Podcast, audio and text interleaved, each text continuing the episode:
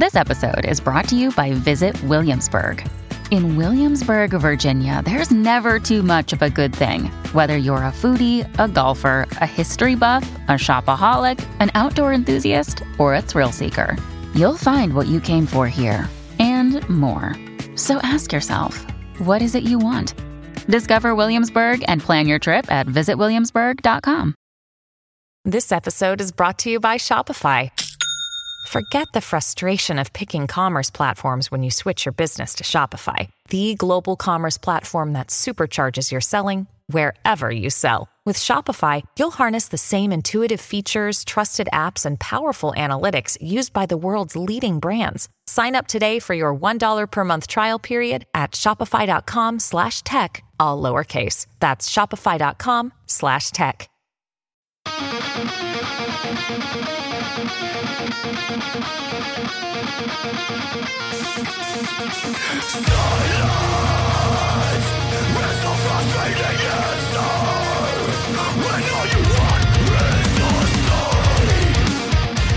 This is Undaunted Life, a Man's podcast. I'm your host, Kyle Thompson. Let's get into it. All right, guys, today we've got a special guest on the podcast. His name is Mike Lynn. He is the co founder and CFO of Pray.com. So, Pray.com, if you've not heard of that before, that is the world's number one app for daily prayer and faith based audio content. And so, they're driven by the mission to grow faith and cultivate community. And Mike actually helped start Pray.com back in 2016. But before I get into kind of what we talked about in the interview, I got to be honest. Every time I do an interview, I do as much preparation as I feel comfortable as is needed in order to create, you know, good content, to create a good conversation. And so with this one, it's like, well, there wasn't a book to read, there wasn't a, a bunch of, you know, YouTube videos I had to watch or anything like that. So it's like, to a degree, I was like, okay, what am I going to talk about? So I, I, dug into the app, I dug into the reviews of the app, you know, I dug into this guy's uh, past, you know, looked at his bio and looked at some different things.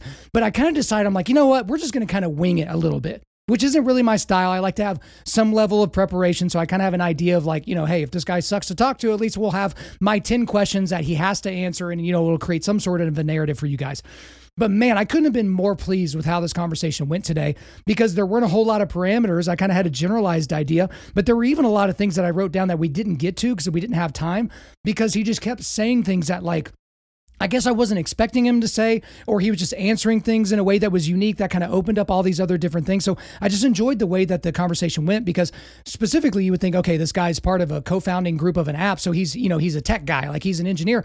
Well, no, his background's in Merrill Lynch, you know, it's in financial management, asset protection, those types of things. But the story he told about why he got into that line of work really kind of gave us a scaffolding for who he is as a person and how that basically propelled him to do what he's doing now with pray.com. But then we get get into the founding of Pray.com, kind of where that came from. And it kind of really was born a little bit out of tragedy, but then what the app has been able to do since 2016, how it's grown exponentially, how fast it grew, the impact that it's having. He even read a review that, man, almost like brought me to tears while he was reading it because he's saying this is the impact that our app is having. But also, I know about you guys, I know about your audience, and I know about me. Some of you guys are going to go to the app and you're going to be like, wait a minute. There's some people in this app that you know they're, they're basically heretics. Like they're they're spreading sacrilege and it's abiblical stuff and all that. But we engage with that that topic quite a bit about like hey why are there so many people on the app that kind of seem to you know go this direction with theology or go this direction? And we, we engaged on that. And i really really enjoyed his his answers to that. But then we talked about you know why they put the content behind a paywall and how christians get really really uncomfortable whenever christians charge money or ask for money or things like that. But we also talk about you know just the overall direction of where the country is going and how things like pray.com can have an impact on that because as I've talked about a lot on the show before, a lot of conservatives, a lot of well-meaning nice people just get pushed on and pushed on and pushed on and then they never respond. They never get into the battle. They never push back against the darkness and culture. And you have to have people doing that. And certainly the guys over at pray.com are trying to be that. So, guys, I really, really enjoyed my time with them. So, without further ado, let's get into it.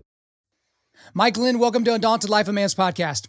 I'm so stoked. This is gonna be fun. Let's get uh, let's get weird. Well, you know what? Here's the thing: is when people are stoked from the beginning, that makes me feel like, oh, well, maybe I need to get them unstoked. Maybe I should ask them a bunch of really, really tough questions because I don't want you to be super comfortable there. But you seem like you can think on your feet. Is that a fair assessment? It is. It is, and I'm willing to, uh, you know, say things that could get me canceled. But uh, you know, right? Isn't that more fun when you're yeah. just open and honest with things, right? Yeah, it's not it's not fun when you're hanging out way over away from the cliff. You kind of have to get close to it to peek over the edge to see how, how close you are to potential ruin. But before we get to all the stuff that might potentially get both of us canceled, we need to talk a little bit about your background because that provides the scaffolding for some of the stuff that you're doing now. But your background really seemingly from the outside doesn't have a whole lot to do with what you're doing now. And again, we'll get there. Your background is in financial management, political affairs, and asset protection, which sounds terrible. It sounds like super boring and, and, awful and all those types of things, but apparently you were pretty good at it. So take me through that. You know, what drew you to to that yeah. thing, and you know, why'd you do that for work? Thank you for asking. Um, let's start off with my background. So I'm from Green Bay, Wisconsin. So if you don't know much about Green Bay, uh, you probably know about the Green Bay Packers, but you probably don't know anything else. Um, that's true. Super small blue collar town. Uh, I was raised Catholic, so that's my faith background. And, um, you know, my father worked in a paper mill in Green Bay for 49 years. Mm. Literally opened the same door to go to work for 49 years straight. And when you grow up and you watch your father grind in a blue collar job like that, it shapes you as a person. Your yep. work ethic changes. Like it, it, it's ingrained in you because you watch somebody just work so hard. And, and, Mike, if I could, if I could even hop in here, my dad just retired after over 40 years at a blue collar job working at the Goodyear Tire and Rubber Company in Lawton, wow. Oklahoma. And so I know the exact same thing. Like people like to talk talk down about, oh, well, that's that's a blue collar job. That's not white collar. It's like, no, you don't understand what what that grind looks like and the sacrifice that those people put in for for their time, for their bodies. Like it's impressive. That that's why I I, I give it up to guys like your dad and like my dad. Yeah, well, congrats to your dad. That's an impressive uh, impressive career, and um, you know the it is a mental toll, and um, the reality is, growing up watching someone do that, you can't complain about things. Yeah, right. You just can't complain, and you know we, we didn't grow up with a lot of money. Um, I was the first person in my family to go to college out of high school. So I went to University of Wisconsin and planned on being a marketing major. So that was the path I thought. I'm like, I'm going to get into marketing. This is going to be great. This is going to be awesome. And um, while I was at Wisconsin, my parents got divorced. And in a divorce, uh, there's a separation of assets. Mm-hmm. And we didn't have much assets to separate. But my mom went and took her portion of the settlement, the divorce settlement, to a financial advisor who swindled her out of a bunch of money. Mm. And so that's where my path changed. I said I can never let that happen to my mom ever again. I can never let that happen to anyone in my family, my friends. I'm going to change my major to finance. I'm going to learn about money. And that's how I got into into finance is because of this this event that happened with my mom, which my poor mom didn't deserve that. Yeah. She went to a professional to help her. And so the next 13 years of my life, I was at Merrill Lynch and I was managing really the some of the top 1% uh, in the country and really in the world. Uh, I was managing three quarters of a billion dollars of, of individuals' assets uh, by the end of my career. And, um, you know, being able to understand money to the point where if anybody ever asked me a question about how to manage money, like I would know how know the answer of how to help them. That's really the real um, gift that I got. Um, and here's the good news of this story, by the way. My mom's all taken care of. She's in a good spot. She's hanging out in Green Bay. She's she's living the life. But uh, it was certainly um, you know rough waters back then when when that happened to her. So I, I may be reading in this into this a little bit uh, too much, and I I'm not a counselor, and you're not laying on my couch talking to me about it. But it would seem like you can't stomach injustice. And I don't mean that in the 2022 sense of like anytime someone asks you where you're from, that that's somehow some sort of microaggression nonsense. I mean like real injustice. Like your your mom was was as you said swindled. Is that something that kind of comes out in your personality? Because people always ask me, they're like, "God, why are you so uh, loud about the the pro life issue?" I was like, because there's no more uh, like susceptible person or no more uh, unhelpable person than someone that's in the womb that can't defend themselves. So it's like it's the ultimate form of bullying. It's the ultimate form of injustice. Like, do you have kind of a, a justice streak in your personality? You, you nailed it. Um, it. There's a fire. Like I get angry about it. Um, you know, I'm I'm the CFO of Pray.com, and we can get into all that stuff in a second. But part of my job is protection uh, finance is actually risk management. That's actually the number one thing in finance is don't lose it, right? Don't be the, you know, SBFs of the world. You got to protect people. Yeah. And I think that really started after seeing, you know, what happened to my mom because she was the most innocent of innocent. You know, she she was a homemaker. You know, she would do jobs of like, you know, driving the school bus. She would be a substitute teacher. You know, she raises his kids and to have somebody who pretends to be a professional do that to her um, you know, it really made me angry. And um, that was part of the reason I got into finance is like, here's a job, here's a job where I can protect people constantly. Like my job is to take the people that don't know what they're doing and go, don't worry, I will protect you. I will make sure what happened to my mom never happens to you. And I think that happens just outside of finance too. I think that's just in my brain. And, you know, there's tons of topics that happen, you know, in our culture right now that it's like, is this fair? should this be happening? And we can go down the list. You can look at Twitter and all these different platforms um, that really have, have throttled, you know, religious conversations as well. And and so um, that is definitely in my DNA, no doubt.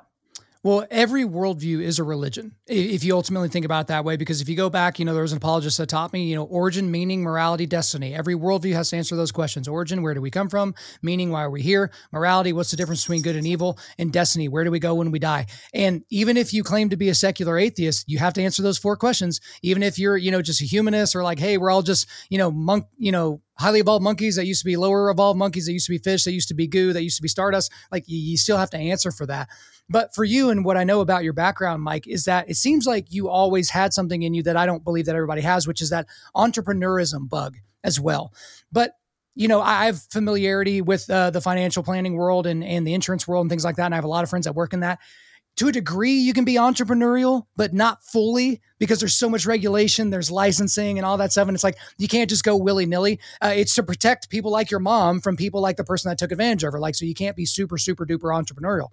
But you always kind of kept your eye out seemingly for the right idea like that thing that was going to come that was perhaps more meaningful to you. Not to say that your work with merrill lynch was not meaningful but maybe it was that next level that next thing that that next horizon. And then the right idea seemingly jumped out and bit you. Okay. And so uh, I won't, you know, ruin the story, but you can take the story from there. Yeah. So uh, just to double tap on the finance, highly regulated. Yeah. Highly regulated. Every trade that I put in, somebody had to approve it. Every single email that I sent, every single one was yep. reviewed by somebody in an office next to me. And so people would review every single email. So, uh, yeah, it's entrepreneurial in the fact that you have to go get your own clients and you have this banner behind you that says the you know the name of the firm you're with.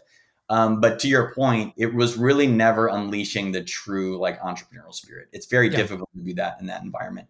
And you know, I I moved from Green Bay to LA in 2008.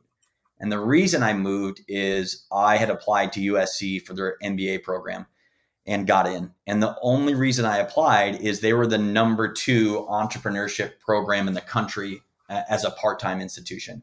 So you could go to USC for entrepreneurship as a part-time um, endeavor, which is, by the way, hilarious because you can't go to college for entrepreneurship.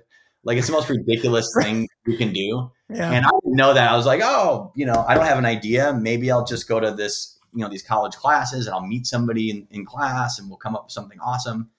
And so I moved to LA in 08.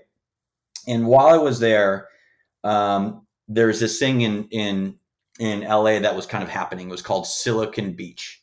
Okay. And basically, Silicon Valley had a bunch of people that were sick of San Francisco, and they moved to LA because it was warmer. And all these media companies were starting uh, businesses. Hulu came out of here, Snapchat, etc. And um, it was just this environment where startups were happening like all the time. Um, and I went to this conference. I was sitting at this conference. It was for USC UCLA entrepreneurs. I was not. I was not one of them, but I was sitting in the conference, and there was this panel of people and I was listening uh, to this panel, and there's this guy standing up who was literally owning the room, like just dominating. Nobody was asking questions to anybody else in the panel. Everyone wanted to talk to this guy, and I'm like, I don't know who this guy is, but this is somebody I have to get to meet. Like, I have to know who this guy is. And so after the um, conference, I approached him.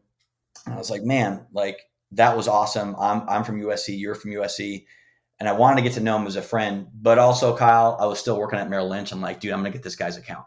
Mm. Like this guy's successful. He's a serial. Yeah, right. Like I'm trying to get business done too. And so I became friends with him. Um, and there was a tragic event that happened in his life where his business partner died in a plane crash on on September 11th of 2015 in okay. Medellin, Colombia. So this is the genesis, pardon the pun, of how we started pray.com. Is his business partner died and it was in a very tragic way. And um, I think I don't know if you've ever experienced a tragic death, and I hope you never do, um, where somebody dies younger than they should, and and you know really it was an event that shook him to the core. I remember him calling me up about it, and I was like, I was shocked just as much as he was telling me about it, and he didn't know how to cope with it. I think most people, when they grow up in a faith background, they have somewhere to fall upon. They go, oh, you know, I, I understand why this is happening. There's a bigger meaning here. You can fall upon your faith to help you get through some tragic things. And he didn't have that. Um, he he was um, when he was raised, his mom was Jewish, his dad was Catholic, and his grandma would drag him to church, and he just wasn't interested in it. You know, he just never kind of latched onto it. He was more into computers and and sports and football. And so when he told me about his business partner dying, I was like, wow. I mean, I, I felt so felt so bad for him. I went to the memorial service, memorial service for him, and I saw him just be a stoic leader, just be an absolute stoic leader in this business at 100, you know, 50 employees. And he was the CEO of this business, and the guy that started the business died, and he has to like take it from its ashes and continue on. And he started le- listening to podcasts. So he started listening to podcasts. Some of it was like Tony Robbins stuff, Deepak Chopra, even Oprah Super Soul Sunday. Okay. And listen to all this stuff. And when you live in California, um, you do some weird stuff. You go to Soul Cycle, you do power yoga, like you you drink green juices, like you do all this crazy stuff to like help you get over, you know, just living here. And um, yeah, so this this event happens. He listens to this this content, and a friend sends him a pastor's podcast out of Texas. And the first thing he said, I was like, dude, there's no way I'm listening to this Jesus stuff. Like, I'm not interested in it. I already know it. Like, I'm not going to listen to this podcast. And his friend said, dude, you're listening to Oprah Super Soul Sunday. I think he can listen to this podcast from a Right. Like, it's not going to hurt you, dude. He listens to it and he goes, wow, this is legitimately helping me get over my business partner dying. I'm listening to it every single day. It's like he's talking about me. And that was a moment of change in his life. He's like, I didn't even know this content existed. Like, I didn't even know you could go find this stuff. He's like, why is it so hard to find this stuff? And that's when he told me about it. I'd actually called him up to see what he was going to do, you know, after, um, you know, his business partner dying. And he said, Hey, why don't you come have pizza with me up in Westlake Village, which is just outside of uh, LA? And we will talk about what I'm going to do next. And as soon as I got there, he said, pray.com, the digital destination for faith. Like that was the first thing he said to me. This is the summer of 2016 to give you a little context of where I'm at. And I was just like, I couldn't believe he said that. I was like, wait a minute, pray.com. Like, no way you have that domain name. Yeah. How in the world is that available? I was just like, I don't even believe you, man. Like, there's no way you have it. Uh, the story to that is uh, a friend, an entrepreneur friend of his, uh, just happened to have bought a bunch of domain names, has a book of them back in like the late 80s when the internet was just coming out. And so he has a ton of domain names in this book.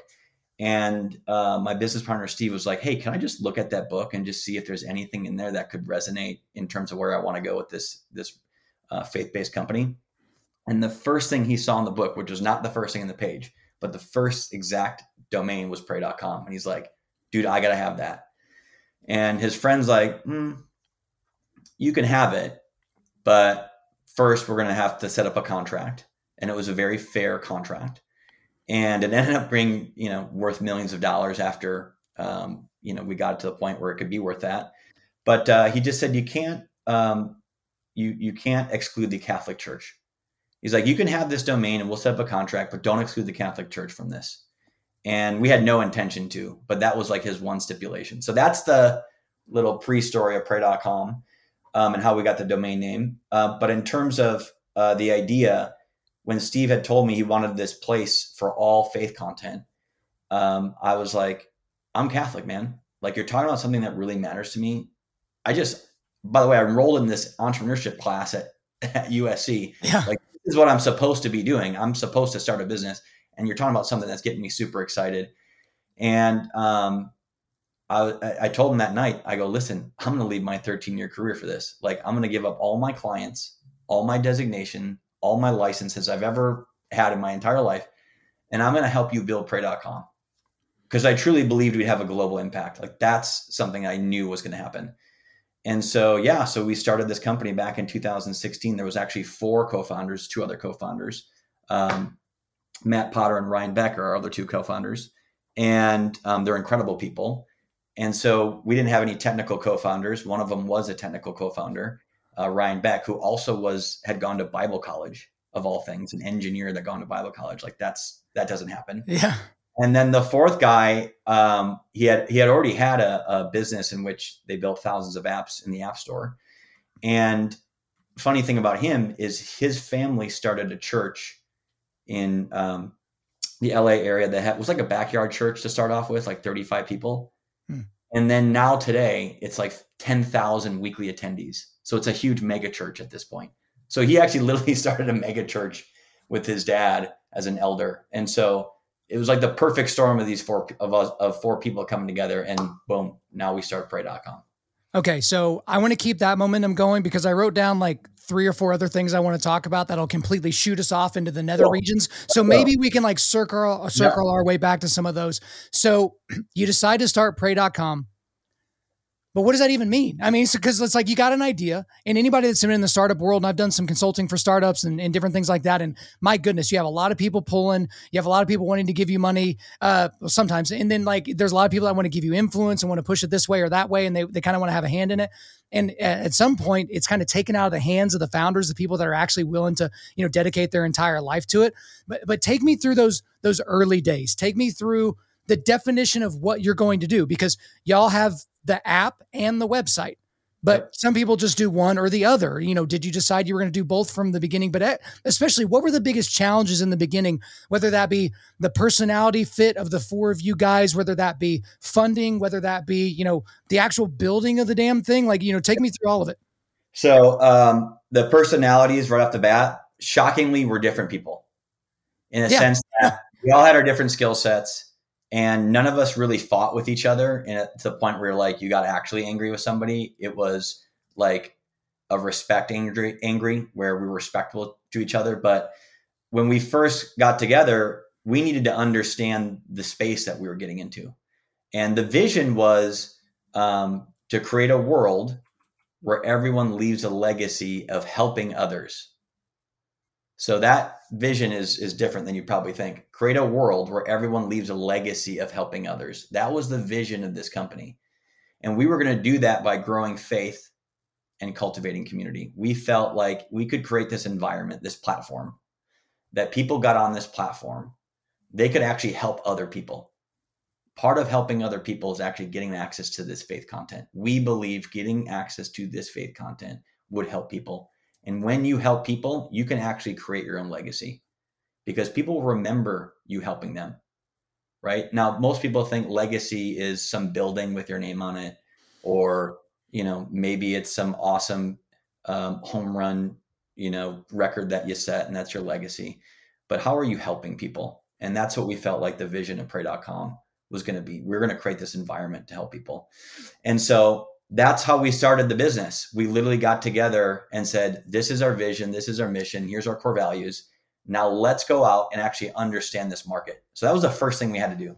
And so the, what we did is we went to a pastor's conference, Calvary Chapel Pastor Conference. And um, by the way, I'm Catholic. I have never been to, at first, I barely know what a pastor means. I know what a priest is all day mm-hmm. long. I didn't really understand what a pastor did and I certainly had never been to an evangelical church, Protestant, had no idea. I walk in and I see, you know, TVs, guitars, uh, band, like just an environment that I had not seen before, where people are in this worship singing experience right at the beginning of church. And um, I was I was intimidated. I was like, oh, I don't know, like this this is different than my church. Like we don't say, you know, you don't raise our hand in the middle of church and like praise Jesus like this. This is different. Hmm. And we started talking to pastors that were there because we were at a pastor conference. And um, that's my fiance. Sorry, she just rolled in. But um, and we're at this pastor conference, and the pastors were telling them what we are going to do. We're going to start this platform to actually help them, and we were going to help them get their message out to people. And they couldn't believe it. They're like, "Wait a minute! You're here at this pastor conference to help us. We're here to help you." And they said, they started calling all their friends around, all their pastor friends around. They started praying for us. And they said, "Oh, we're we we're so happy you're here. We we are so blessed that you came to help us. Like we want to tell everybody here that you're here to help us." And that was the first time I go, "Wait a minute. We're in this business where the people that we're serving are praying for us." Like when I was in finance, you know, my clients weren't praying for me. They were telling me make me more money, right? Mm-hmm. And so this was a different uh, vertical than I'd ever experienced before. And so after that, after experiencing that, going, wow, okay, we're going to help these people get their message out to a large audience because, you know, really what they were doing is they were going on Facebook or creating these really bad websites that were just terrible places to go if you were a consumer and like the experiences were just really bad with their mm-hmm. content and we were saying we're going to we're going to digitize this in a way that's never been done before we're going to revolutionize this space that is really the last vertical to actually um, really have a design change and a technological change. Um, you know, before the pandemic, nobody was really live streaming anything. You know, content was really just, you know, your website that you might have a video telling people about your church, but that's pretty much it. Right. And so um, that was the vision for Pray was we're going to get this content we're going to get it to people. It's going to help a lot of people. And the amount of reviews that we have and the, and the gnarly stuff that people tell us after they use our platform um, would blow your mind. Um, I mean, I've I could read one here just to just to tell you like what the, what people say when they use our platform. So this is a review that we got, and here, here's how it starts. I was going to kill myself today. I left my shift today and went home to commit suicide. And then I got a text message from a friend with a link to download the pray.com app. And I wanted to let you know you saved my life. And I wanted to say thank you. Now, this is a, a police officer from the Cleveland, Ohio Police Department. Obviously, I'm going to un, unnamed. Mm. And you see that and you go, this is what I'm talking about legacy, right? How many people has that guy helped and saved after him not committing suicide when he had that moment that that moment in his brain where he's like i don't want to be here anymore and so um you know you get you, we are we're we're at a place in our business now where this happens like almost daily where we get these like just incredible reviews and you see these things happen and you go thank god we started this thing back in 2016 like it is helping so many people and it's really just getting access to content in a really easy way so that people can you know, improve their mental health, which nobody wants to have to admit to necessarily. But faith content does improve mental health. It really does. And it's probably not been thought that way before, but that's something that, you know, we've seen just in these reviews for people. It's like, oh, this is saving people lives. This is this is helping people get through very difficult things.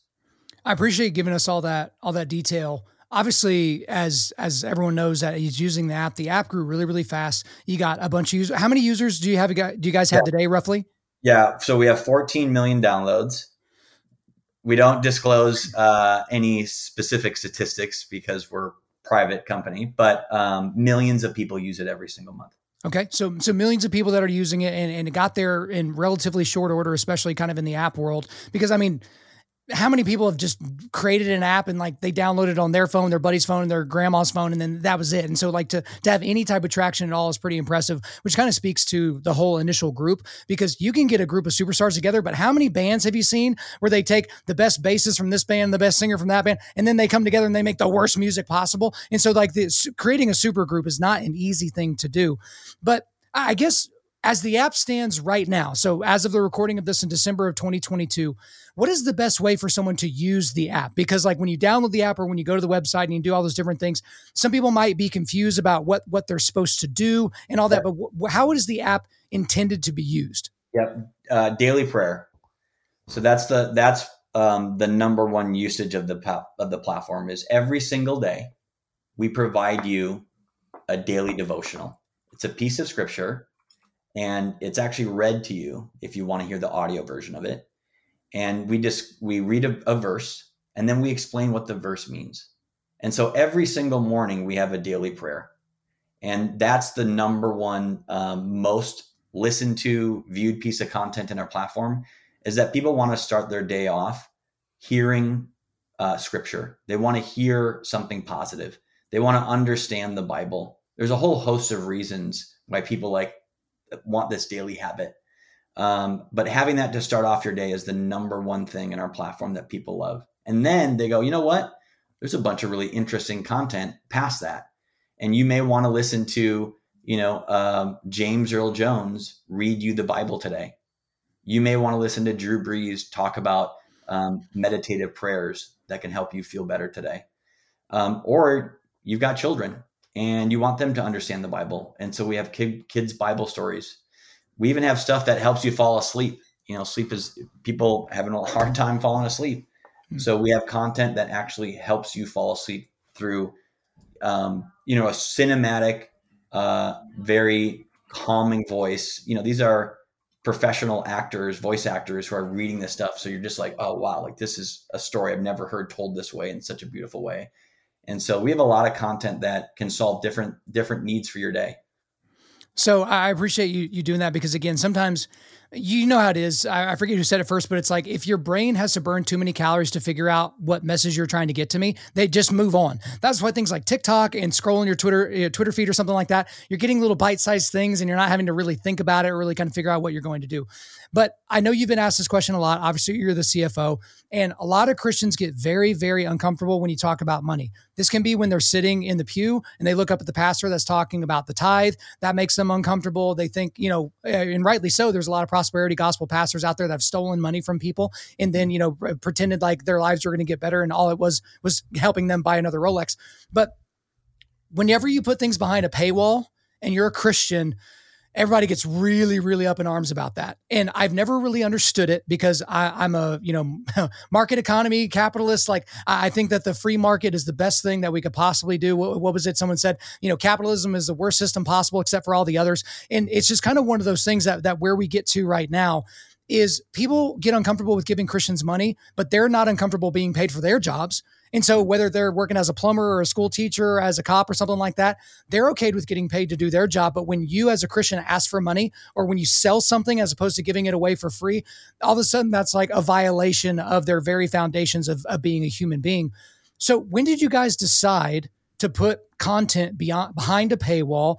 Talk me through that because I've read your Trustpilot reviews, and you know people are kind of pissed off. They're like, "Hey, you know, I didn't know I was going to be charged, and then I was paid. I had to be charged, and all this kind of things." And again, people just get really, really uh, up in arms about that. Yeah, and and for us, right away when we started the business, um, we were a for-profit business, and the reason we were for-profit is to have the impact that we were going to need to have. We needed to raise a lot of money we needed to raise a lot of money to create a platform that was going to have the impact that we believed we could have on a global scale. Um, but in terms of, let me just get a you know a little misnomer about Pray. Even though we're for profit, 80% of our content is free. So when you download the app, you might experience a paywall. You can X out of it. You can get all of our content. 80% of our content is free we don't charge people to pray in the app. There are some premium content that we do charge for. So if you want to get Drew Brees content, well, we got to charge for that. You want to get James Earl Jones content, we got to charge for that. But a lot of our content is actually free. Um, but in terms of, um, you know, why for profit?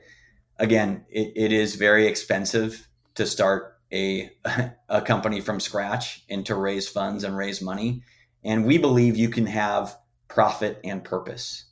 We believe you can have margin and mission. And, um, you know, just think of a Christian bookstore.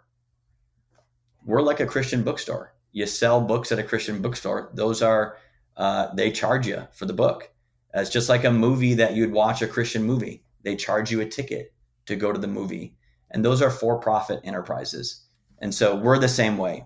We don't charge people to use the Bible in our app. You can use the Bible and read the Bible. We don't charge you for our daily prayer. It's our number one thing that people use our app every single day. There is no charge for that. Uh, but in terms of some of the premium content, we we also have to cover the costs of of you know hosting and all this stuff, and, and humans have to create all this content. Um, but but we're proud of it. We we think that you can do both. We really do. Well, the thing is, Mike, is things cost money. And so, like, when people, because like we're, we're a donation based ministry, we're not a, a, you know a five hundred one c three, we're an LLC, and like that, that's just kind of how we decided to do things from the beginning, so that we could be more nimble, so we didn't have to deal with all of the things that traverse the five hundred one c three route. And some people are like, well, why, why are you doing that? Like, why are you trying to make this a for profit venture? It's because, well, it's because if you're creating something of value or if you're doing something of value, you deserve to be compensated for that. Mm-hmm. And again, I go back, whether you're a cop or a teacher or a soldier or whatever the thing is, like you're doing something that's of value and then you should be paid for that. If you're working in a business, and a lot of people don't really understand this, let's say you get paid $50,000 a year working in some random business. The business is taking the risk that you will be worth at least $50,000 to the bottom line of the business. And most yes. people don't don't think of it that way. It's like you're not being paid with unicorn farts and fairy dust. You're being paid with money that had to be made. And so how you become a valuable employee is that you make yourself worth more than that. Like, hey, you paid me $50,000 a year, but I brought in $75,000 worth of revenue. So when you go and ask for a raise, you better have those those numbers ready to go because if you're worth half of what you're being paid, don't get all bent out of shape whenever you're one of the people that's let go during during a slowdown or something like that. So I, I appreciate you being so uh, upfront about the money part. On the money side of things as well, I feel like this is important. I feel like this isn't really asked about as much. I remember years ago, and, and I'm not throwing stones here because I think this was a rumor and I couldn't find anything that substantiated this rumor. But one of the biggest apps that's been downloaded in the entire world for all of time is the YouVersion Bible app, which was created by the church that I used to attend, and mm-hmm. you know, uh, did has done great things and continues to do great things. And I I know y'all like the guys over there and they like you and blah blah. Everybody's happy and skipping through the meadow, but there was this blog that came out that made me pause for a little bit and the rumors were floating around that the YouVersion Bible app was selling people's data without telling them in the 74 page long, you know, agreement that you just click on so that you can end up using the app. And so it's kind of given me pause about all the other apps that are on my phone. And we've heard a lot about TikTok here recently about how the Chinese government is using your keystrokes and they're looking at everything, not just when you're inside the app. It makes a lot of people nervous. And so right now, I need you to tell me how else is the app making money? Are you selling our data to the Chinese? Are you doing something nefarious like that? Like, help me. We need to clear the air. No, we don't sell. We don't sell our data, and and the reason that we collect data is to make the content better for you. We want to make your experience better. That's why the data is being collected. Um, but we don't we don't sell our data. Of course not. Um, there's no business in selling prayers like that. The data to other people. Um, for us, the number one thing is we want to create a world where everyone leaves a legacy of helping others. So for us to do that, we need to have you interact with our platform. And as you interact with it, what is the content that you like listening to? What don't you like listening to? What's the content that you're listening the longest to? And what's the content you're like, eh, I don't like it. Like, don't ever bring that up to me again. So, data is an important component of any business. I don't think any business can operate today without data. There is no business on this planet that doesn't have some data. We use that data internally to make the platform better. And um, I, I understand why other companies sell data. We don't do it. We make our money through subscriptions and partnerships that we have on advertising some of the content that we have. So, an example would be we we created this really awesome Bible in a Year podcast you may or may not have heard of it, um, but it's called Bible in the Year with Jack Graham. And so we just launched that in October. It shot to number one in the religion category of Spotify in its first week. Number one. Nice. It was number two on Apple in the religion category. And it was like number 54 of all podcasts that existed and on Apple. And we had 3 million downloads in the first 30 days. Wow. So uh, there is a way for us to make money there, right? Because mm-hmm. we go, it's on all these other platforms. we'll just have some sponsors of that content. They can actually help us pay for the content creation. And so that's another way we make money. But in, in terms of the data, it's all about making it custom to you. We want you to have a better experience. What we don't want you to do is come to the platform like these people don't know me. Like I'm not trying to listen to this pastor. Why do they keep bringing it up? So that that's that's important for us. Well, and it's it's macro versus micro, and by that I mean you have a macro thing that's trying to have a wide impact for millions of people. And so you have to collect the data so that the experience continues to be valuable to people that you're trying to help. Like on a micro side, like again, we're about 400 episodes uh, or so into this this podcast. We've been doing it for a long time. I look at the responses to certain episodes, whether uh, people are posting about it on Instagram, the emails I get, the commentary I get from my friends that have listened to it. That's data. Like if you mm-hmm. think about it, it's not like on a spreadsheet, you know, or something like that, but it's data. And that gives me the information I need to where it's like, okay, Kyle, you've talked about this one thing a lot over the last six, six months. We got it. Like you've talked about it. You've beaten the horse to death. Please stop talking about it. And then I get to make the decision as the, as the content creator, whether I go with what the data is telling me or whether I go against that. Right. And, and sometimes going against the grain of the data is actually a good thing because some people don't know what they don't know. They don't know that they would actually like this when it's spoken about in this way. So, so I can certainly appreciate that. But one thing that I will say that I can, I can just hear it right now. I can hear my audience right now that if they they haven't heard the app before and they go download it or they go to the website, they're going to see some of the people in the app and they're going to go, wait a minute, because you, you use the the phrase faith content a lot. That is a very broad category. That's a very big tent uh, of people that don't believe the same stuff, even about the resurrection of Jesus. We just elected a guy, or we didn't. Georgians just elected a reverend that doesn't believe in the resurrection to be their U.S. senator, right? And so that's all kind of under this. And so even as I'm just scrolling through, it's a lot of people that have very liberal theology, maybe even woke theology, prosperity gospel. And, you know, you're going to not see people like a, you know, Voddie Baucham or a Matt Chandler or a Paul Washer or a Tom Ascol or um, um, uh, John MacArthur or a Joby Martin or, or, any of these types of guys that are maybe a little bit more on the conservative side, some of them more reformed, whatever categories people want to be on. So, what do you say to those people that are maybe a little bit afraid that not all the content is created equal and coming from even a biblical perspective. Yep. Um, number one, I would say our content that we put on our platform, um, we're very careful about the content.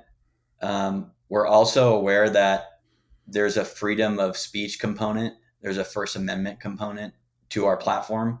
And we're not here to be just like any other platform which wants to censor people and censor speech. Uh, it's very important for us. Um, you know, we're American founders. We believe in the First Amendment. We don't like what we've seen on other platforms, which they throttle, shadow ban, etc. content. Mm-hmm. And that's why we're a platform. You don't have to interact with every piece of content on our platform. You don't have to like that Joel Osteen's on it. You don't like have to like that, you know, some other pastors on it. And but that's okay. Um, you can go on Apple Podcasts today and all that content's on there. And guess what? You still interact with Apple Podcasts, right? You mm-hmm. can go to uh, Google Podcasts. You can go to you know Spotify, and all that content's there.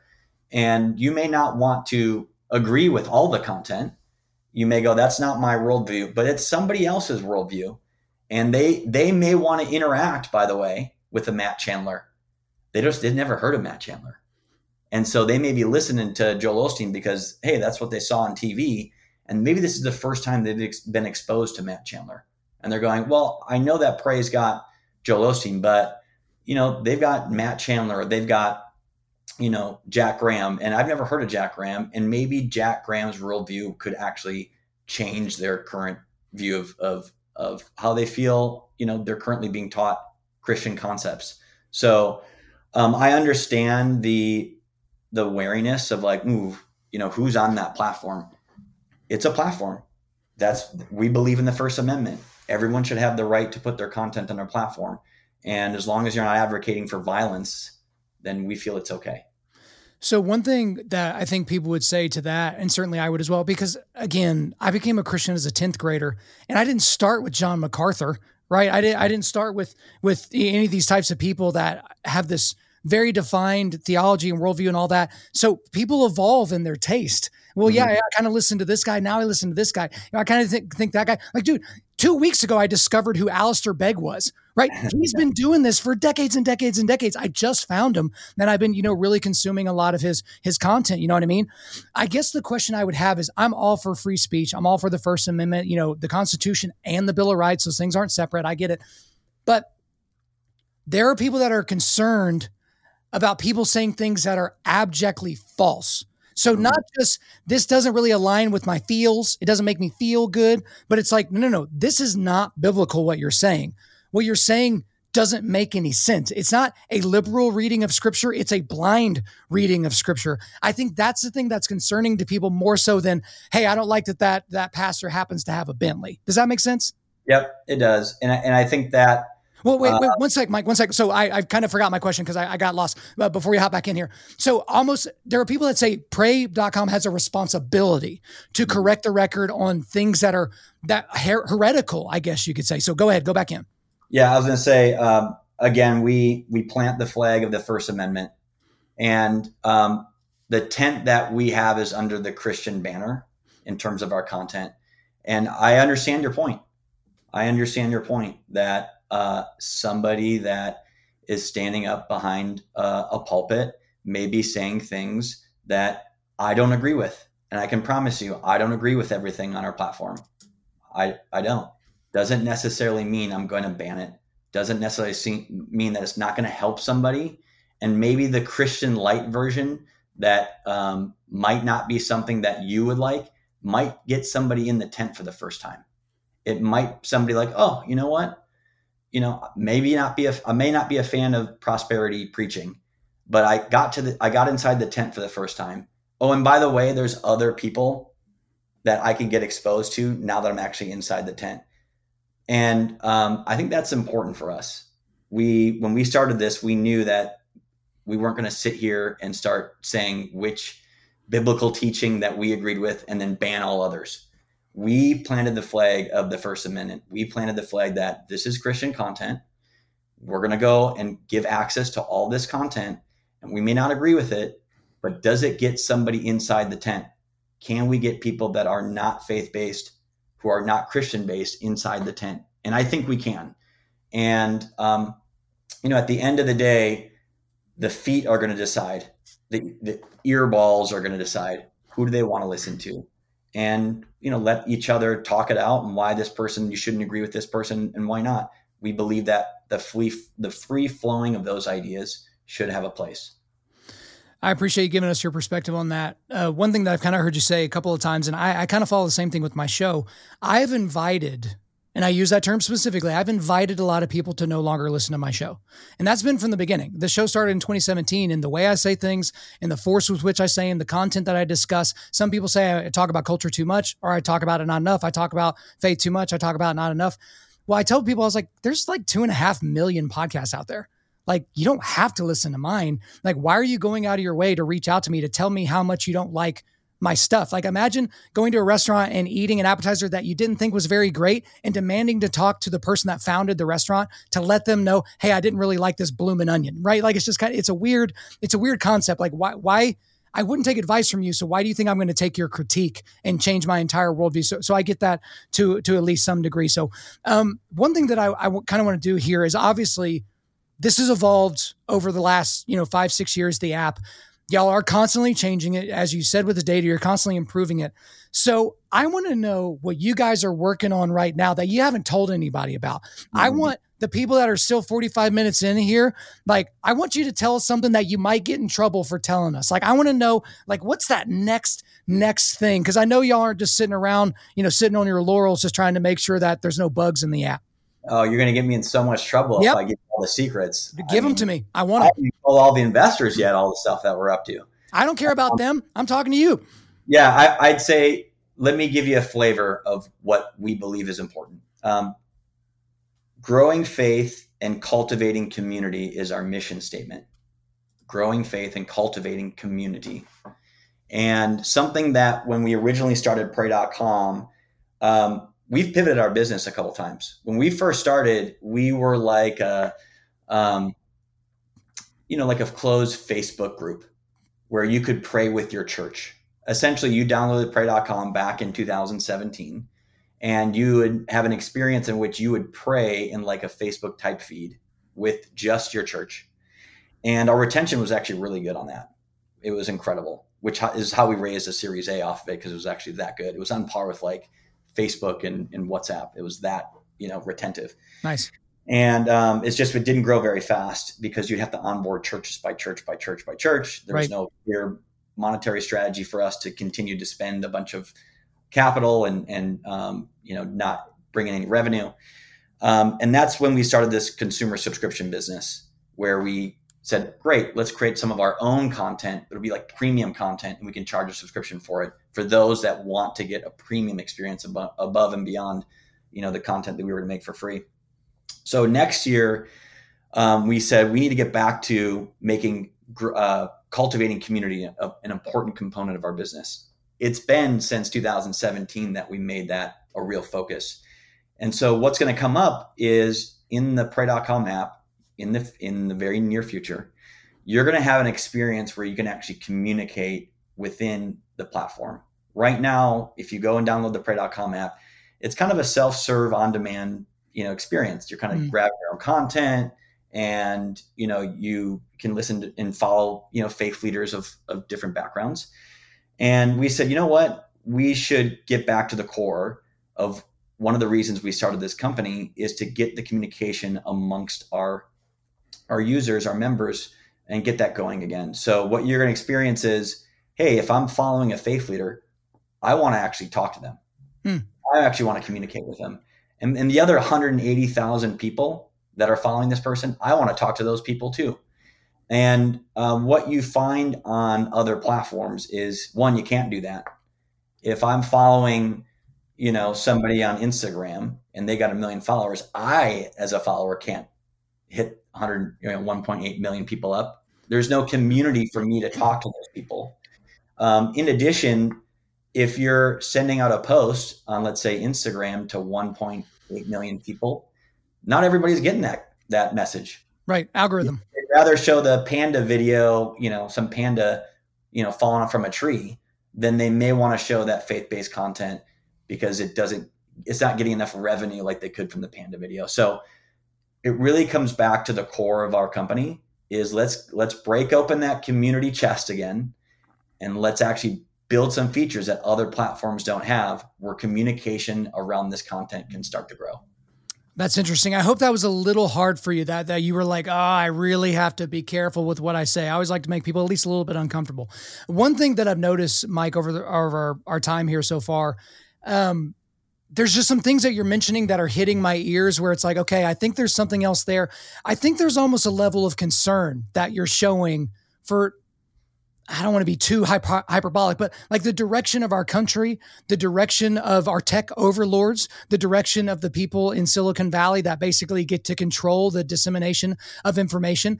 And the thing about it is, is when you live in a postmodern world, which we certainly live in now, a postmodern West, capital T truth doesn't exist anymore.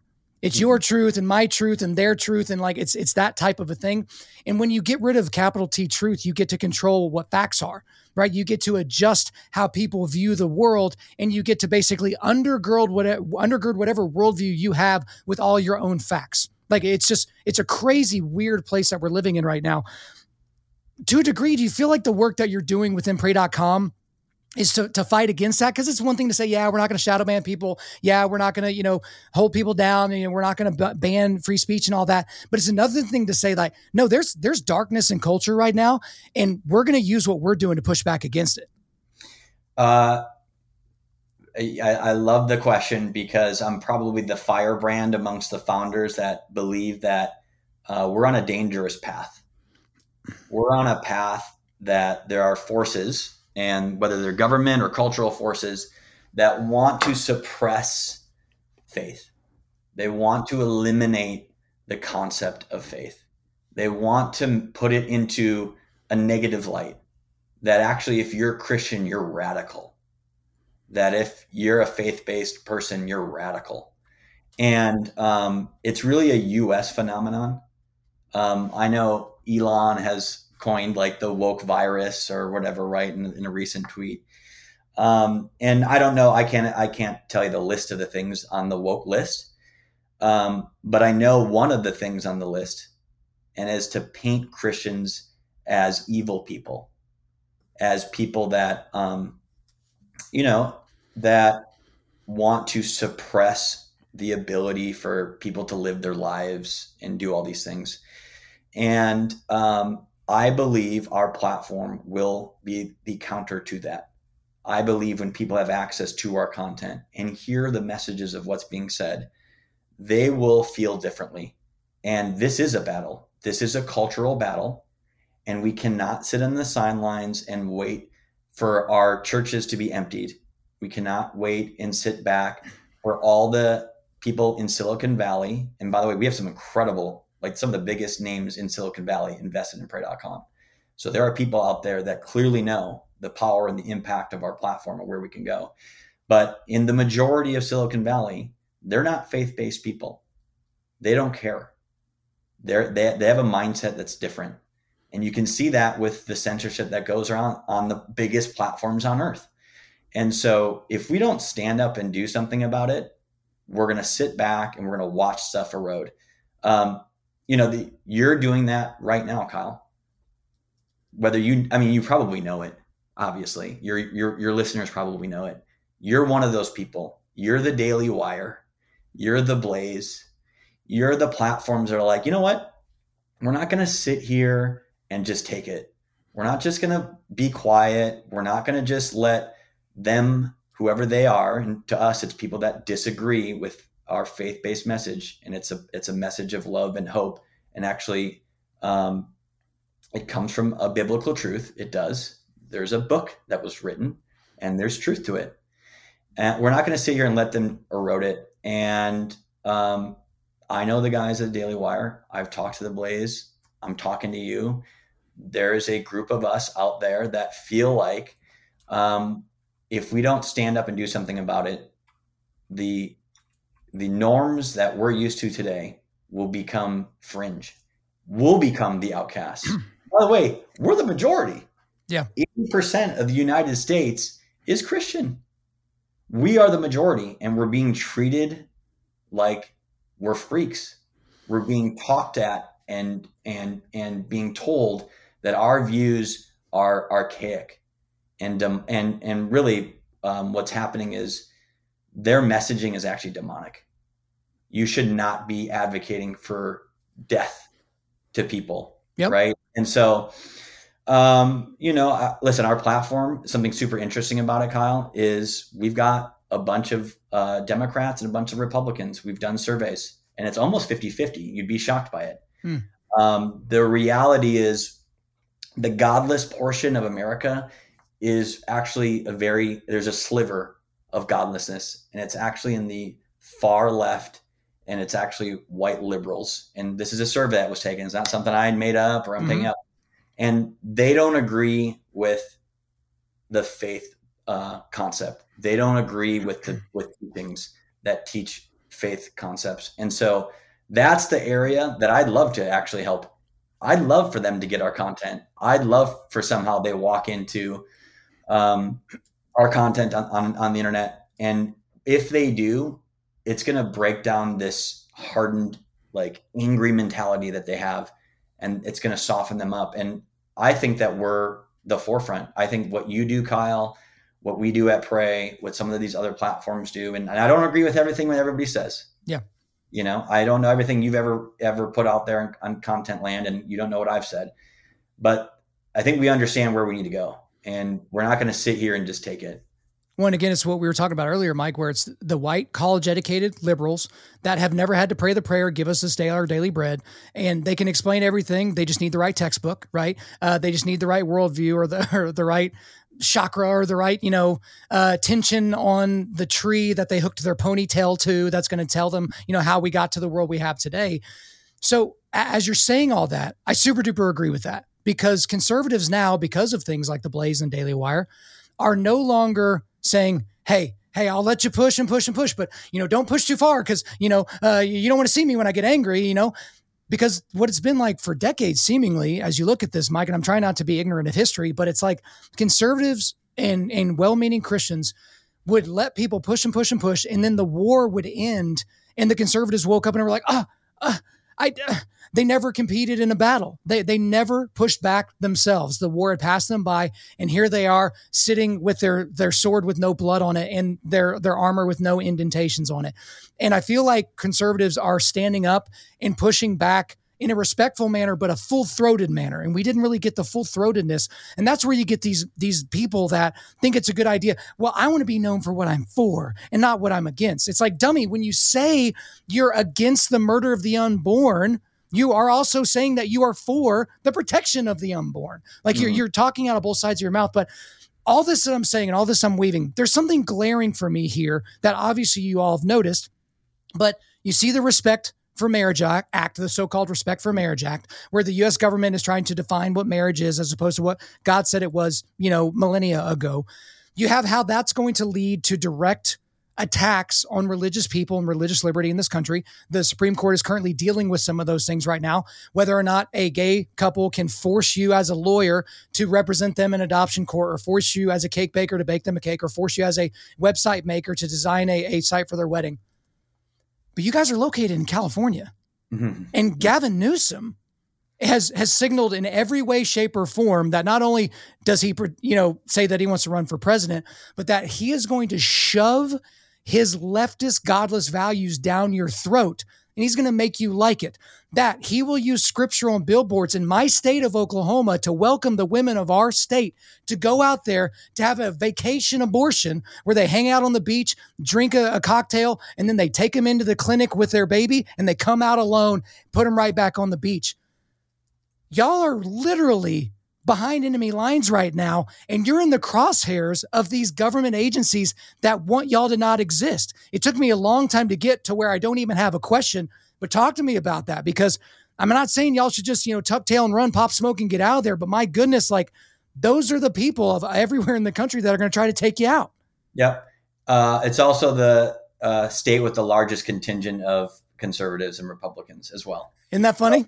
Yeah. Right. So you, you lose sight of that because of the fact that um, the majority of the, the politics in the state have been run, you know, so far left. Um, you know, my my thought is this: um, we were not afraid to speak up.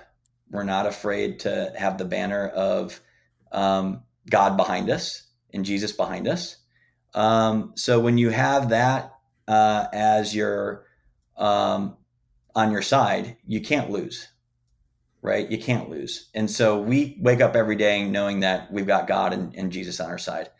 Um, the other component of this is, yeah, I'm in Los Angeles. This is, is one of the most liberal. I mean, unless I'm in Berkeley or you know, yeah. San Francisco, right? Um, but I, when I look at uh, where we are, um, there's a point where it's going to be a point of no return you're looking at the homeless crisis in Los Angeles, right? Right.